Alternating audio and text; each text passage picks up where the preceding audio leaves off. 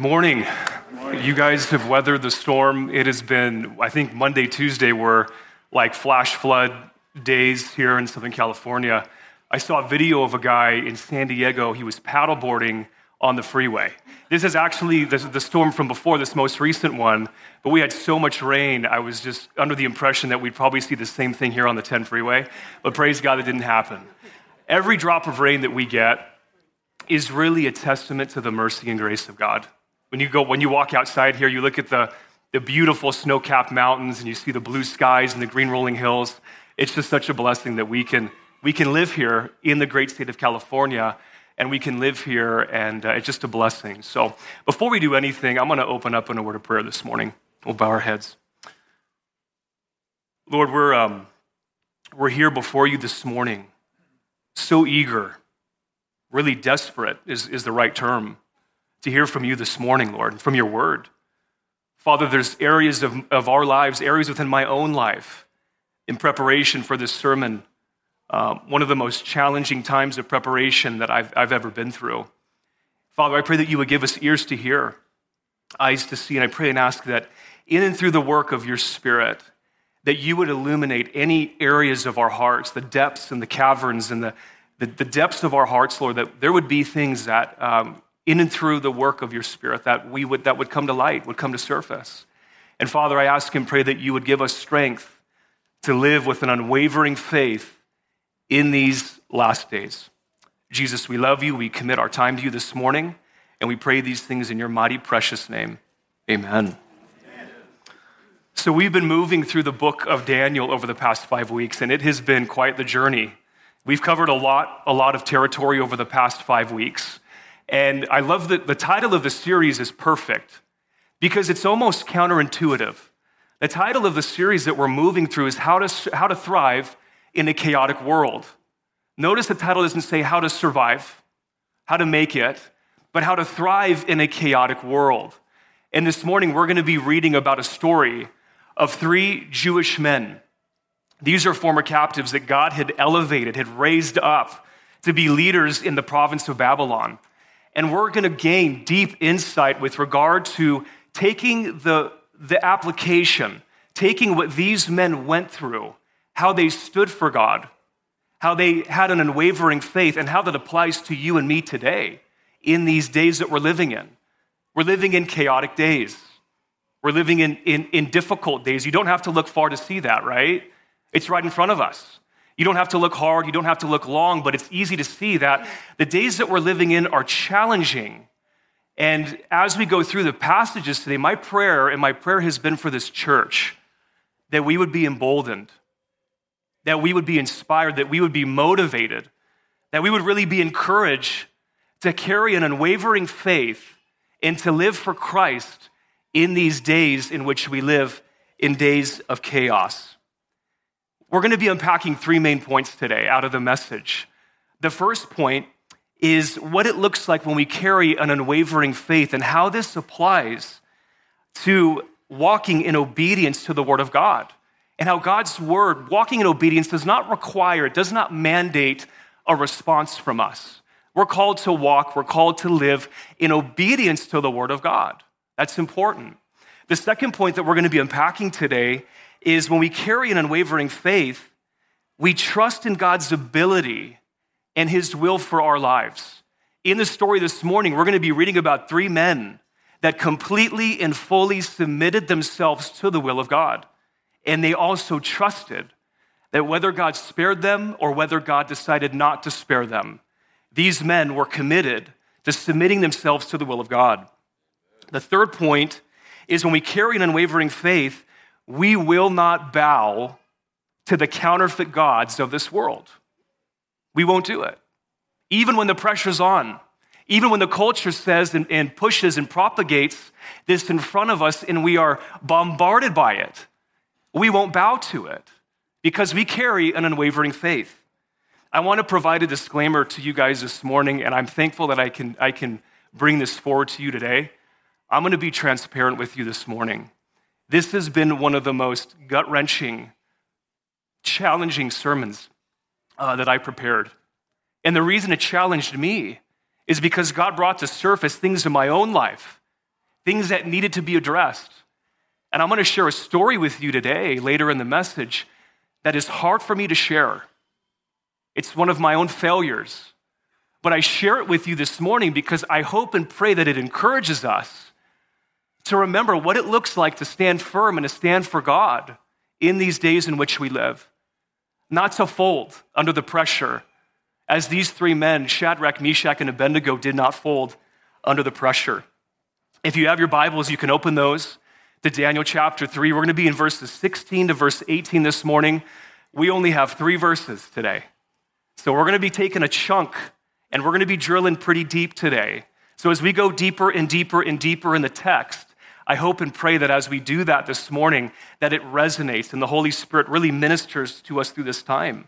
So let me bring you to, up to speed on the beginning of the first 15 verses of Daniel chapter 3. So there's been a lot that's happened. King Nebuchadnezzar, the big guy, the big dog, he, has, he thought it was a great idea to build a statue that was 90 feet tall by, by nine foot wide. I think our ceilings here might be around 15, 17, maybe 20 feet.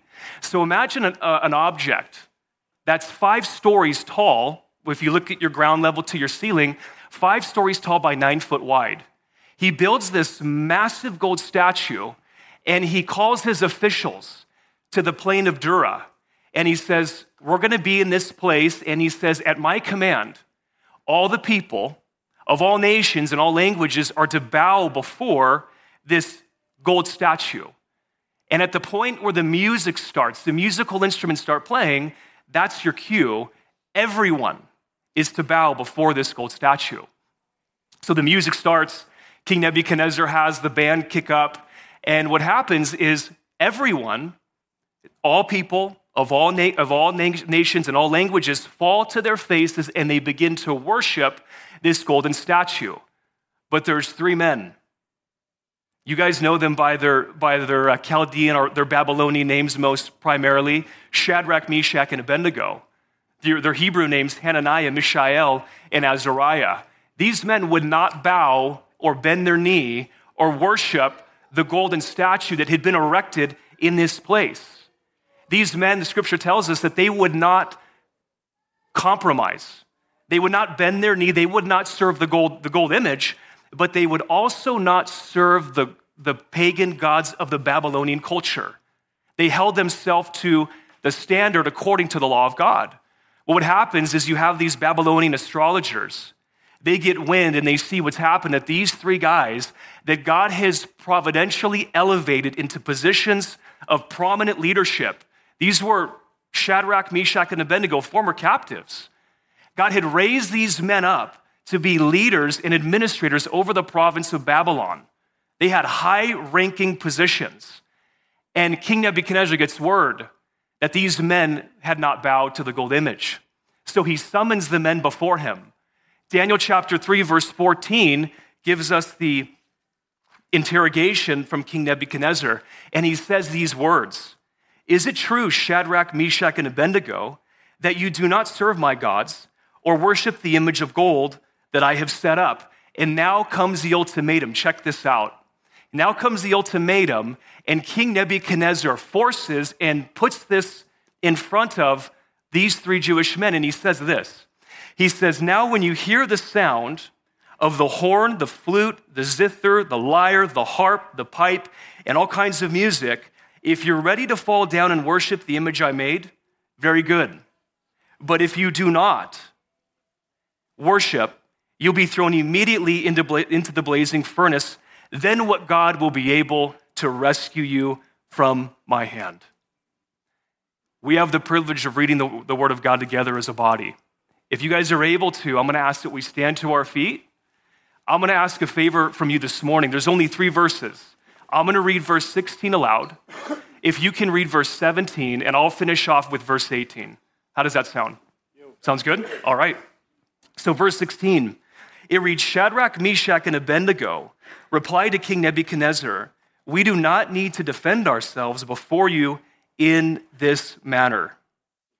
But even if he does not, we want you to know, O king, that we will not serve your gods or worship the image of gold that you have set up. So, verse 16, this is the response now. This is the response of these three men after they have been mandated, after they have been given an ultimatum, really to bow before this pagan god. And notice their response here. Their response is key because these men respond to King Nebuchadnezzar with boldness. They have already predetermined, they have already made it up in their minds that they will not compromise. They will not bow to the pagan idol, the pagan image that had been set up in the plain of Dura. And why not? Why were these men so firm in their position? These men knew that they served the one true living God, the God of Abraham, the God of Isaac, and the God of Jacob. The awesome thing about it, too, is their, their loyalties were not divided. They were not divided where they said, well, we're going to serve the God of Abraham, Isaac, and Jacob when it's convenient, and then we're going to serve the pagan gods of the world over here when it's convenient. They were firm in their position and then said, we're not going to do it. They had already predetermined this in their minds. These men knew also firsthand experience. They knew what it looked like when the judgment of God was executed upon a nation. These men lived it. These men saw the realities of what it looked like when a nation was disobedient. If you guys have time, Deuteronomy 28, I encourage you, when you read through that in the, the blessings and the curses given by God before the nation of Israel entered into the promised land about what would take place if they were obedient, what would take place if they were disobedient. God had sent his prophets, God had sent messenger after messenger after messenger to implore the people of Israel to turn from their sin, to turn from their wickedness, to turn from violence, to turn from the sacrificial giving of their children to the hands of Molech. God sent men to do this work, but they would not, they would not repent. They would not turn from their wickedness. When God judges a people, when God judges a nation, it's so important that we don't lose sight of this. God will use instruments, God will use other nations as a vessel, as an instrument of his judgment. He did it in the Old Testament with regard to the nation of Israel, and he also did it with nations that were not covenant nations. God is so patient. But what happens as we read about what happens when a people are given over to their sin? Romans 1 speaks to this. This is a direct correlation to a nation or a people that are under the judgment of God, according to Romans 1. Romans 1 says that there's a giving over. A giving over really is the Lord saying, I am going to allow sin to take its course, and this is an act of judgment upon a people or upon a nation. Heavy stuff. But also out of Isaiah chapter 3, we read about what happens when Jerusalem, before it's besieged and what takes place there. What happens is Scripture speaks to a society that's under the profile of the judgment of God. This is heavy. What happens is when there's a, um, when there's a nation or a people under the judgment of God, Scripture says that the noble men, the honorable men, are removed from positions of power. And the, the, um, the incompetent and the ungodly take those primary positions of authority of leadership. This is not a political statement, but I'm saying this this morning. What do we see with regard to resemblance today in America? When you see what happens when a nation is under the judgment of God, what it looks like. But we pray as the people of Nineveh, or we position ourselves as a people of Nineveh, where we humble ourselves before the Lord, and perhaps, perhaps the Lord will continue, and He has shown His mercy and His grace, will continue to be long suffering. Shadrach, Meshach, and Abednego, they saw the consequences of a nation that refused to turn back towards God. And check this out, church. They stood firm. They didn't cower, they didn't compromise as they were given the ultimatum. It was a non negotiable. It was a no fly zone. Now, when we look at verse 16, the important part of this is they didn't give a defense for their position. We don't need to defend ourselves before you, King Nebuchadnezzar. And this is what's so powerful. And this goes to our main point, point number one, is that there's no requirement for us to defend ourselves with regard to our positions to follow the word of God. With unwavering faith, obedience to God's word, it needs no defense. These men didn't provide, they didn't even offer an argument. They just said, King Nebuchadnezzar, we're not going to do it. We're not going to fold. These men stood firm in their positions and think about what was on the line. It wasn't just their new reputation, it wasn't their fancy wardrobe, it wasn't the next promotion, it wasn't that they would be deemed as unpopular in the culture. Their very lives were on the line. When we think about the position that these men stood in, these men, these men they stood for God. As we look around us and we see what's unfolding in the culture around us, as we see the culture, and even as we are tempted to bow our knees to the counterfeit gods of this world, how will we stand? Will we stand for God? Will we compromise? God's given us His Spirit Church. He's given us what we need to be able to stand in those desperate, desperate times. I want to read something out of Colossians chapter 3, verse 1 through 5. And it reads Since then, you have been raised with Christ, set your hearts on things above, where Christ is seated at the right hand of God. Set your minds on things above, not on earthly things. For you died, and your life is now hidden with Christ in God. That is precious. Your life is hidden with Christ in God. When Christ, who is your life, appears, then you also will appear with him in glory. Verse 5 Put to death, therefore, whatever belongs to your earthly nature sexual immorality, impurity, lust, evil desires, and greed. These things that are immaterial, Paul talks about those things as being idolatrous. I want to read now a, a quote from a book that I read, and this, I feel like, I know it's a little bit of a lengthy excerpt. Tim Keller wrote an incredible book called Counterfeit Gods. I don't know if anyone's had a chance to read that, but I want to read to you, and this aligns with Scripture, that's why I'm sharing this excerpt, with regard to what an idol is. And this summarizes it perfectly. So when we look at what is an idol, this excerpt, and I quote, states that an idol is anything more important to you than God, anything that absorbs your heart, your imagination more than God, anything you seek to give you what only God can give. A counterfeit God is anything so central and so essential to your life that should you lose it, your life would hardly feel worth living. An idol has such a controlling position in your heart that you can spend most of your passion, your energy, your emotional and financial resources on it without even a second thought.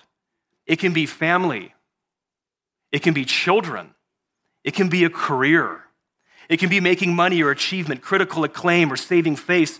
It can be social standing, it can be a romantic relationship, peer approval, competence, skill, secure, comfortable, comfortable circumstances, your beauty, your brains, a great political or social cause, your morality, your virtue, or even success in Christian ministry.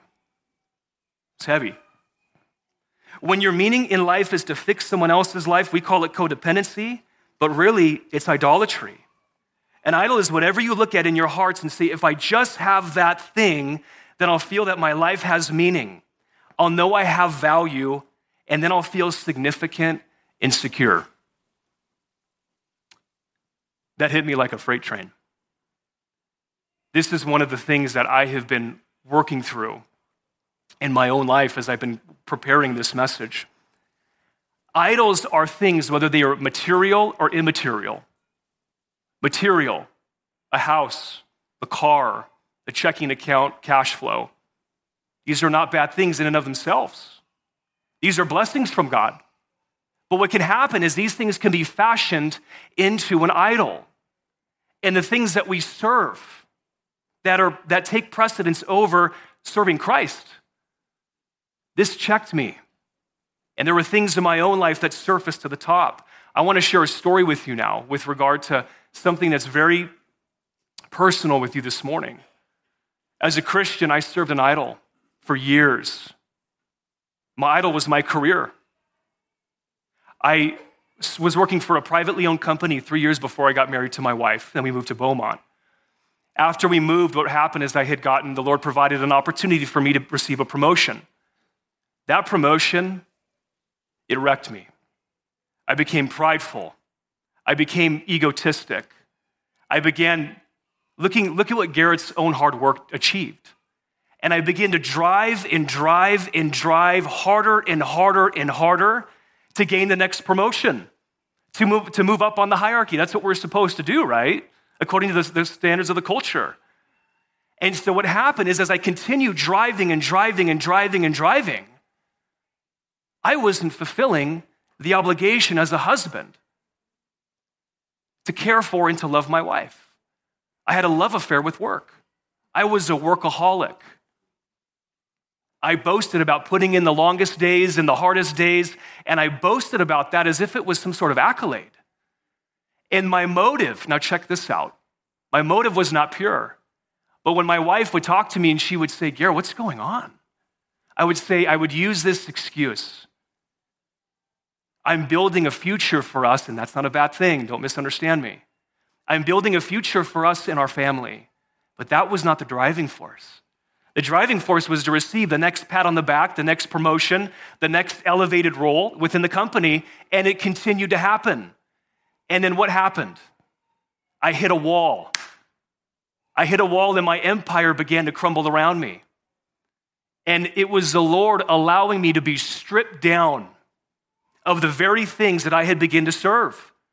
I had taken a blessing, which was work. Work is a privilege, guys. Work is a, such a blessing from the Lord. I took a privilege and I, a blessing, and I began to form that blessing into an idol. And I began to serve it. I began to worship it and it was my reason and it was my purpose. It was my driving force and my sense of greatest gratification. The Lord allowed me to be stripped down. And I came to a point where I, I realized that what I had been doing is I had been serving an idol. And I remember coming home one night and I was on my kitchen floor. I was weeping before the Lord, broken because that idol that I served had fully, completely abandoned me. My identity was so wound up in that thing. What had happened? I lost focus on who I belonged to. My purpose, my meaning, my value is rooted and grounded in Christ, not my job. A job is a gift, it's a blessing. But we take on the identity and we take on the striving and we take on all the things that the culture says that we should be doing. But when I look at the reality of it, I came to a point where I realized I needed to repent. And now, guess what? I no longer see work in light of being something I serve. It's a blessing. It's a blessing. And so there's been a radical transformation, but that is a non negotiable for me. I cannot go back down that road. That is a, a, a no fly zone. And that's something that we have to bring ourselves and come to the point in our lives where we understand that. And now, how do we counter, how do we counter this thing? The Bible says that our flesh, nothing good comes from it, guys. Nothing good comes from our. I use the analogy of, of the, our flesh is like a sulfur pit. You know those nasty things that produce all, all sorts of beautiful smells and pungent aromas? That's our flesh. It produces nothing good, nothing. But what's important to think about is that our flesh, our hearts are an idol factory. How do I combat that? In Psalm 119, verse 11, so precious, short, short psalm, it reads, I have hidden your word in my heart that I might not sin against you.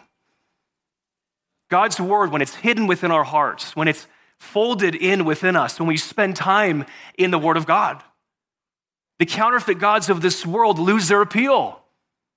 They lose the edge, they lose their attraction, they lose their, their, their enticements, and nothing else compares to Christ. The best, the, the, the, most beautiful idol on this world, it can't compare. And what happens is when I look at it this way, when I spend time in the Word of God, what happens? The affections of my heart are drawn out further and further and further for Christ. It's like a well with no bottom. And we continue to pull from it. And it's in and through the work of God's Spirit that this takes place. Verse 17 will continue. If we're thrown into the blazing furnace, the God we serve is able to deliver us from it, and he will deliver us from your majesty's hand. But even if he does not, These are the three men. We want you to know that, Your Majesty, that we will not serve your gods or worship the image of gold that you have set up. When we carry an unwavering faith, we trust in God's ability and we trust in God's will. Notice these men. They had surrendered themselves to and submitted themselves to the will of God, fully knowing that God, if He chose to save them or not, it wasn't a matter of if He could, it was a matter of if He decided to. They also submitted themselves to the will of God. When we can come to that position in our own lives where we say, I trust in God's abilities and I trust in His will for my life, we are grounded. We will stand firm. We will not carry an unwavering faith.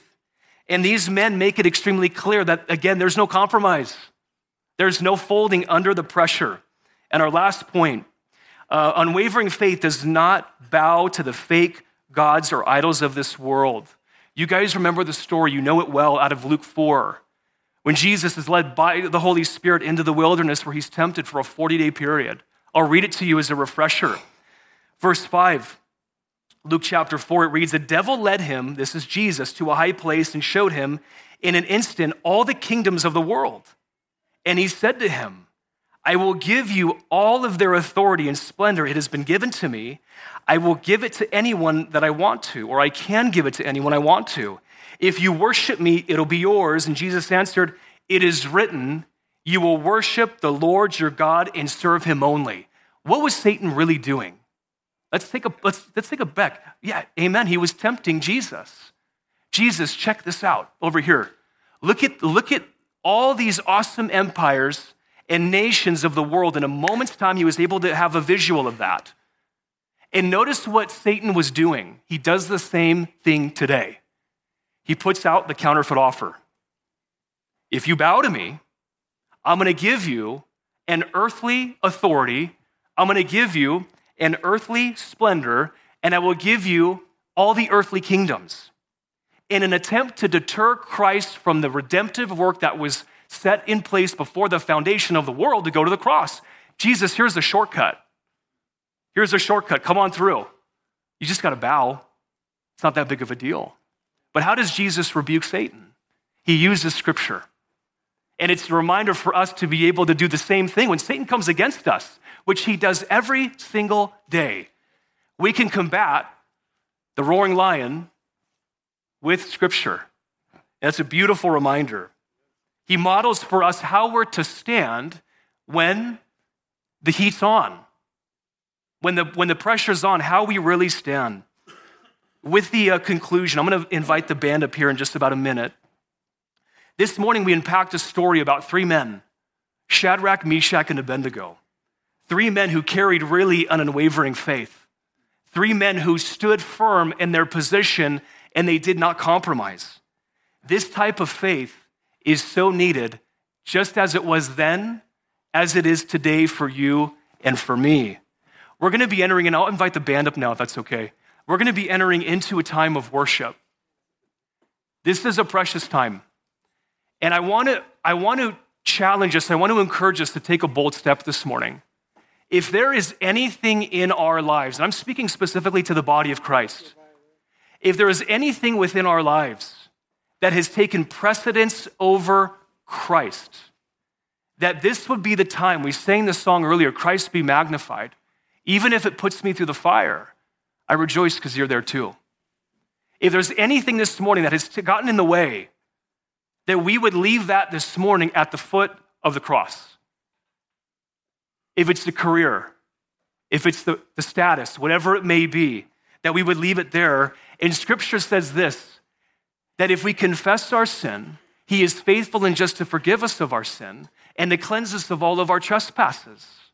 If you're here this morning and you are not a Christ follower, I want to encourage you right now.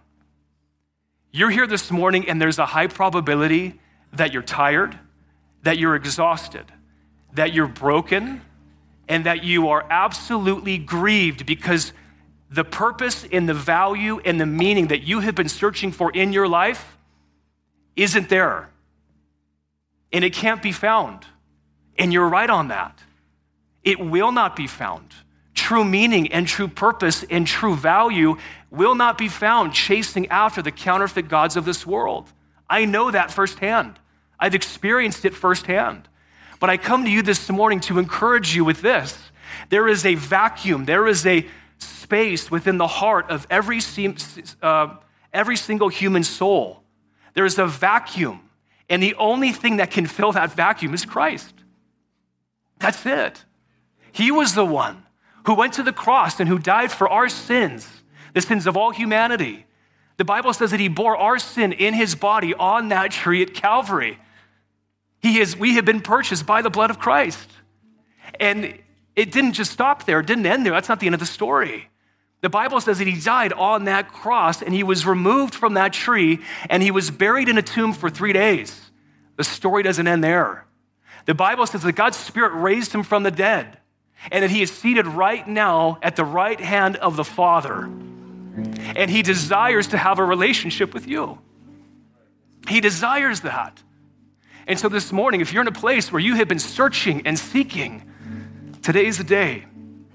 I would encourage you after the service. The Bible says Jesus made it clear repent and believe the gospel. That's the sequence. Repentance means a change of mind with, with regard to the way that we see our sin in light of a holy, righteous, just God. And to believe the gospel, what I just shared with you today.